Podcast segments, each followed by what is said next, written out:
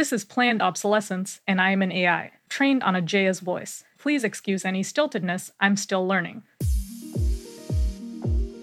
The concept of an intelligence explosion has played an important role in discourse about advanced AI for decades. Early computer scientist I.J. Good described it like this in 1965 let an ultra intelligent machine be defined as a machine that can far surpass all the intellectual activities of any man, however clever. Since the design of machines is one of these intellectual activities, an ultra intelligent machine could design even better machines. There would then unquestionably be an intelligence explosion, and the intelligence of man would be left far behind. Thus, the first ultra intelligent machine is the last invention that man need ever make, provided that the machine is docile enough to tell us how to keep it under control. This presentation, like most other popular presentations, of the intelligence explosion concept focuses on what happens after we have a single AI system that can already do better at every task than any human, which Good calls an ultra intelligent machine above, and others have called an artificial superintelligence. It calls to mind an image of AI progress with two phases. In phase one, humans are doing all the AI research, and progress ramps up steadily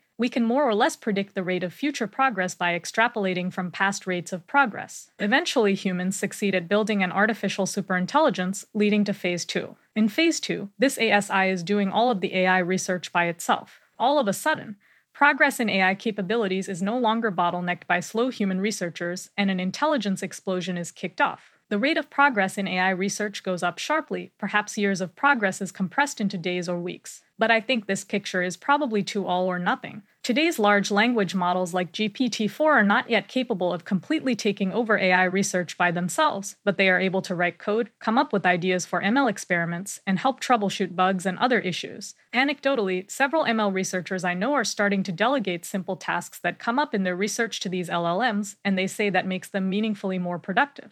When ChatGPT went down for six hours, I know of one ML researcher who postponed their coding tasks for six hours and worked on other things in the meantime. If this holds true more broadly, researchers could potentially design and train the next generation of ML models more quickly and easily by delegating to existing LLMs. This calls to mind a more continuous intelligence explosion that begins before we have any single artificial superintelligence. Currently, human researchers collectively are responsible for almost all of the progress in AI research, but are starting to delegate a small fraction of the work to large language models. This makes it somewhat easier to design and train the next generation of models. The next generation is able to handle harder tasks and more different types of tasks, so human researchers delegate more of their work to them. This makes it significantly easier to train the generation after that. Using models gives a much bigger boost than it did the last time around. Each round of this process makes the whole field move faster and faster. In each round, human researchers delegate everything they can productively delegate to the current generation of models, and the more powerful those models are, the more they contribute to research, and thus the faster AI capabilities can improve.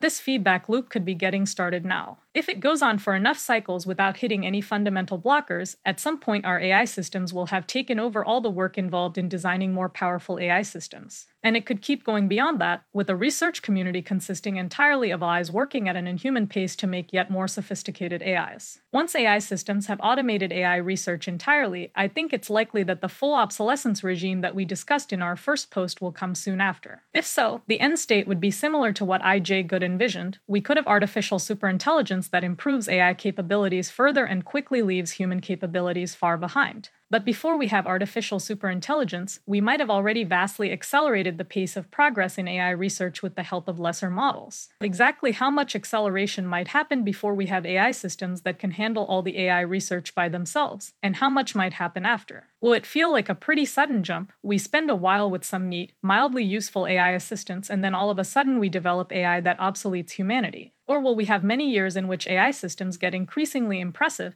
and perceptibly accelerate the pace of progress before humans are fully obsolete? This is a very complicated question that I'm not going to get into in this post. But my colleague Tom Davidson put out a thorough research report exploring takeoff speeds, how quickly and suddenly we move from the world of today to the obsolescence regime. If you're interested in this topic, I'd encourage you to check it out. One important implication of Tom's analysis we may hit major milestones of AI progress sooner than you'd guess and blow past them faster than you'd guess. Suppose you have some intuitions about, say, when an AI system might be able to win a gold medal in the International Math Olympiad. If you were previously picturing human researchers doing all the work of AI research, your guess should move towards sooner. When you factor in the possibility that AI systems themselves could start helping a lot soon. Similarly, factoring in the possibility of this feedback loop should move your guess for when we might enter the obsolescence regime towards sooner as well.